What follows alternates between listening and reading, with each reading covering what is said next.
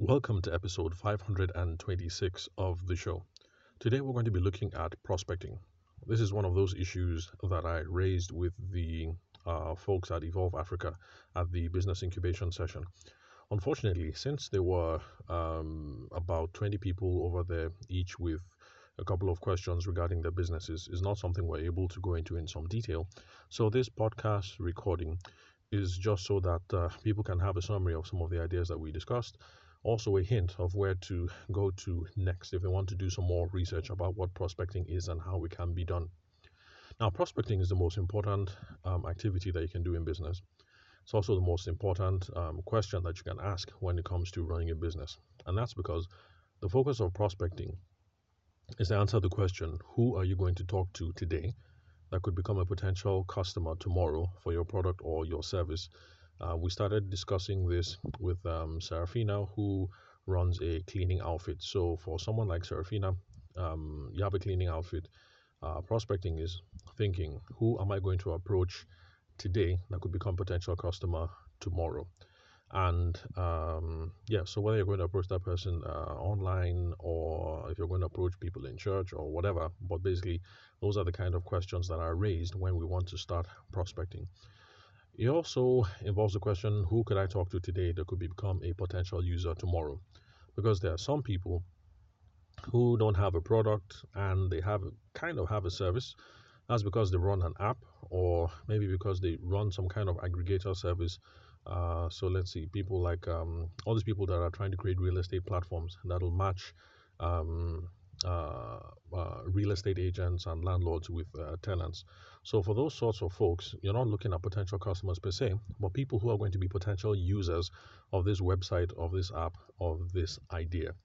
Now, the reason why prospecting is the most important activity and raises the most important uh, sets of questions is because if we don't do any prospecting, we are not going to have any customers and we are not going to have any users. And if you don't have customers and you don't have users, then you don't have a business. At best, you have a hobby. So let me repeat that again. The reason why prospecting is the most important thing and raises the most important questions in the business, at least in the beginning, because after a while you're going to achieve some scale and maybe prospecting might not be uh, that much of a problem. So, for instance, if you are Dangote right now, I don't think prospecting is um, his problem. He has done his decades of trading. He has set up the cement factory, the spaghetti factory. Uh, they've rolled out into Ghana, uh, things like that. So prospecting is not really Dangote's problem anymore. His problems are more problems of um, strategic direction. You know, where do we go to next? What do we have to optimize? So yes, the sales distributors at the bottom of the pole and the salespeople have to worry about prospecting on day to day. But the thing is, for you, the owner of the business, prospecting will not always be your uh, concern. But in the early days, we do have to pay attention to it. It's the most important thing to get off the ground because before you get to Dangote levels, as he is now, uh, well, legend has it anyway that he started off as a trader. And what do traders do if not prospecting? Where am I going to move my rice? Where am I going to move my sugar? Where am I going to move my cement? That is prospecting. So no prospecting means no customer, no users. And if we don't have either customers or users, then we do not have a business. Now, traditionally, canvassing, uh, sorry, traditionally prospecting was done through canvassing. Now, that is where you meet people physically, face to face. If you hear about people, if people, if you watch YouTube videos where people are talking about um, prospecting and they're talking about prospecting in the North American context or in the Western European context, they're going to talk about door knocking because in the old days, that was what pretty much canvassing is. You'd start, you go to the street, start from house one or house A, knock on the door, move to house B to house B to house, you know, D, all the way through to house Z or 24 or whatever. And you'd be selling your services. So, for instance, you're based in Nigeria, you run one of those uh, uh, Canadian immigration uh, things, and you want to try canvassing, then it might be uh, to go and knock on house one, say, This is what we do. Are you guys thinking of jack buying? Do you guys want to leave the country? Blah, blah, blah. These are the uh, services we offer, and blah, blah, blah, blah, blah. Now, people used to do things like that back when I was a kid in the 80s, but uh, the situation of the country has changed, and so I would not recommend in a Nigerian context that you do go knocking door to door on people's residential houses. Maybe if you're going from office to office, I think that's a lot safer. So let's say you think your product or your service, um, banks might find it useful. It'll be easy to go to the bank uh, get past security, go into customer service to say, This is what I do. Uh, who should I be speaking with? Can I see your facilities manager or can I meet with uh, so, so, so, and so? So, commercial, yes, that'll be a lot easier. Residential, for right now in Nigeria, uh, the way things are within security, people are more security conscious. I would not um, advise that. So, uh, where was I? Okay, canvassing. Yes, physical, face to face. Old school would have been door to door or walking up to random strangers. Now, canvassing is really, really hard, which is why lots of people don't want to do it. And the reason why canvassing is hard is for a number of reasons. Um, it's tiring because you're going to do a lot of walking around, and the fact that you're going to be making presentations to multiple people during the day is also going to wear you out because making presentations, talking to people, that's tiring. You're going to be tired, you're going to be thirsty. Then canvassing also has a high rate of rejection because you walk up to people, not everybody is interested. Some people are going to be rude about it. Uh, some people might feel uh, threatened. Some people might be uh, verbally abusive. Um, all kinds of things. So canvassing is really hard to do. So because of that, people think that canvassing doesn't work, but actually canvassing does work. The problem is targeting is absolutely pivotal to success when it comes to targeting but most people don't bother to do any kind of targeting. Targeting, just the process of sitting down and having a think. This is what I'm trying to sell. Who do I think would be interested? Where do they hang out? What would be the best way to approach them? These are the sorts of questions that we should have on our mind when it comes to thinking, uh, when it comes to targeting, um, thinking about who it is that we're going to run after. Because if we ask ourselves these questions, then we increase the chances of having profitable business conversations. Of course, you're still going to face a lot of rejection, but targeting makes things a whole lot easier. Now, let me give an example, and this is a real life example, by the way. A few days ago, I was approached by a real estate sales rep at Ceddi Plaza in Abuja. Um, she wanted to know if I wanted some flyers and uh, to talk about some of the building activities that they have uh, going on all over the um, city. And I told her I wasn't um, interested but I tried to be polite about it and um, I left. The reason why I'm polite to people who do prospecting face to face is because, as a fellow sales professional, I know that it's hard and I want to let them out, uh, let them down um, easy, because after all, esprit de corps. I mean, they are my, uh, they are my people, my fellow um, sales professionals. So um, I don't want to make that job um, any. Well, it's bad enough that I can't help them in any way. So at least let me be polite. Now, let's put ourselves in the real estate professionals, uh, the real estate sales rep. Um, let's put ourselves in her shoes. Should she be approaching random people in public at popular malls in Abuja? It's debatable. Some people would say yes. Some people will say yes because it is better to take some random action than no action at all.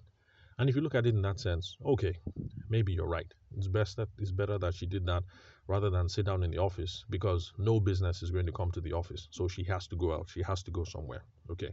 So let's give her um, credit for taking initiative and going out to a busy place that has a lot of foot traffic where you could speak to potential people. So now, if you're thinking about targeting, maybe you should be thinking about high net worth individuals. That's possible. And maybe that's the reason why she stopped me in the first place because um, um, I had run out of fuel in my own car because we have a fuel scarcity right now. So I borrowed somebody else's car and it's an SUV. So I'm an okay looking guy. I had just come out from an SUV in Ceddi Plaza. So she figured, okay, maybe this guy is a high net worth individual. If that was her thought process, then okay, we might as well give her some credit because we have to be looking for some kind of cues or some kind of clues that will point us to the person that we're looking for.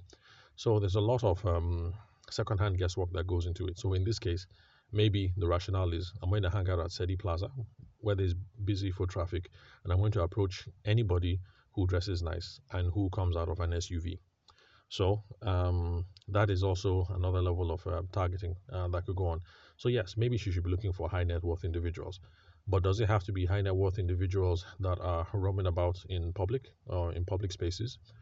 How about if her office was able to come into some sort of partnership with uh, some of the banks around? Because in Abuja, we have all the banks, you know, Diamond, Zenith, Stanbic. And then um, there's still some people right now who have money fixed in, um, what are they called? Uh, T bills. Are they called T bills? Fixed deposits, um, basically, which is uh, money that is um, used to buy bonds, basically loans um, to the government. Um, right now, the interest rates are really low. So maybe they could have come up with um, some partnership with the bank where the bank gives them details. Well, first of all, I haven't practiced law in a very long time, so I don't know if what I'm suggesting is uh, ethical from a uh, commercial law point of view, whether this violates uh, the client privilege. I mean, for the bank to be giving out this kind of information to third parties. So, if you run a real estate agency, I am not recommending that this is what you should do. Speak to your legal team. They're the ones who have been practicing law long enough to know whether this is something that you can do ethically or not. And if it's something you can do um, ethically, the best way to go about it. So um, they could approach the banks to re- um, get into some sort of partnership that, hey, if you guys have anybody here that has 5 mil or maybe 10 mil um, in these uh, T bills and they're not doing anything with their money, and the money is going to come, um, is going to mature um, next month, the money is going to be realized next month. Can we have their, con- their contact details? Maybe we'll reach out to them, see if they're looking into, if they'll be willing to look into, sorry, excuse me, if they're willing to look into some um, alternative investment vehicles. So that's some sort of partnership you can enter into for getting high net worth individuals. And in this case, you can see that it's a lot easier and a lot scalable than approaching random people uh, in public. So that's something you can do when it comes to targeting high net worth individuals. Now, remember, this is not my recommendation, but given this scenario, apart from random things that we could do, saying high net worth individuals, maybe. So um, have a think if you happen to be a real estate person listening to the show right now. And then there's another thing to, apart from high net worth individuals, that's people who have excess cash and could be ready to look at real estate development. so, excuse me. Um, children have come home with the cold, and as usual, I've caught the cold as well. Uh, so I'm just trying to plow through best I can um, with that. So where was I?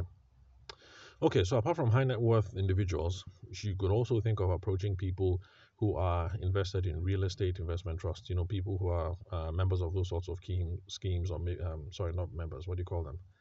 Subscribers. I think if you buy into a real estate investment trust, I think you're called a subscriber. Well, you know what?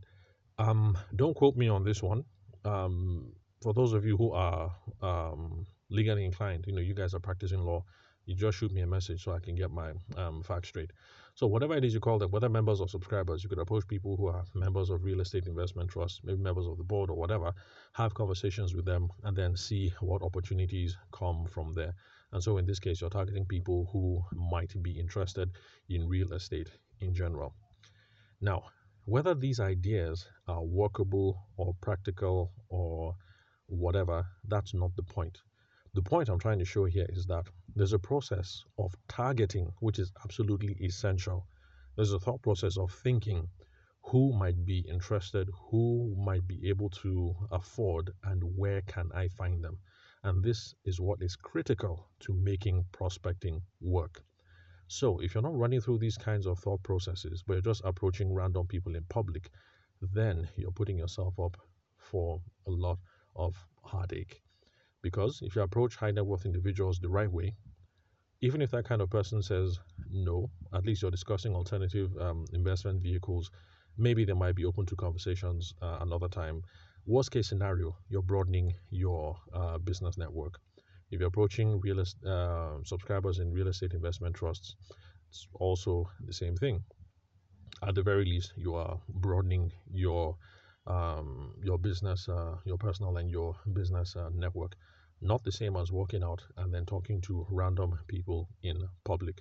So prospecting works, but targeting is absolutely essential. And so that's something that I share with folks at the Evolve Africa uh, Business um, Incubation. And um, luckily, um, Serafina was really happy, especially now that she had the right expectations. And I got the sense that it's something that she wouldn't mind trying. And it's also something that I would recommend uh, to you guys if you haven't tried as well. We're also going to um, discuss other forms of prospecting, especially as relates to online activity in other episodes because we've done more than 10 minutes um, so far. But just remember, prospecting will never, okay, let me not say will never go out of style. But for now, prospecting has not gone out of style. And so it's a viable option regardless of whatever business it is that you're involved in, just like we examined right now with the real estate professional and also people who offer immigration um, services. Uh, even though they don't knock on doors now, it's something that they used to do um, um, back in the day. oh, excuse me. All right, uh, where are we? Okay, so that's it pretty much. That's the end of episode 526 today on prospecting. So remember, you guys can ask me anything by sending me, excuse me, you guys can ask me anything by sending me uh, messages or voice notes on Telegram or what's the other one? WhatsApp at 080 Again, the number is 080 and the country code for Nigeria plus 234. Again, the country code is plus 234. Thanks for your time and attention. I'll catch you guys at the next recording.